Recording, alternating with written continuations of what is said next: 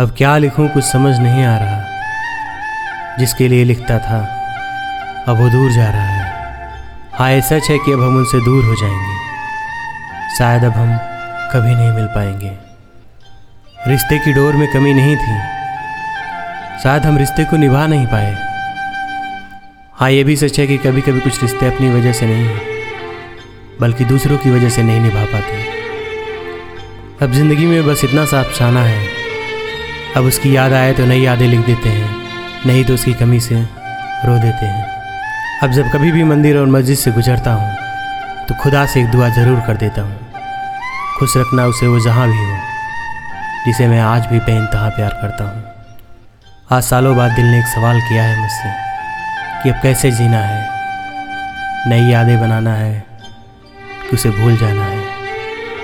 हमने भी कह दिया है दिल से बस यादें नहीं होंगी। प्यार तो पुराना ही है। ये एलिस की कलम से लिखे जज्बात आपको कैसे लगे? प्लीज़ कमेंट बॉक्स में ज़रूर बताइएगा। मैं आपका दोस्त एलिस मिलता हूँ नई आइडियो के साथ। बहुत सारा प्यार दीजिए। बहुत बहुत धन्यवाद। बाय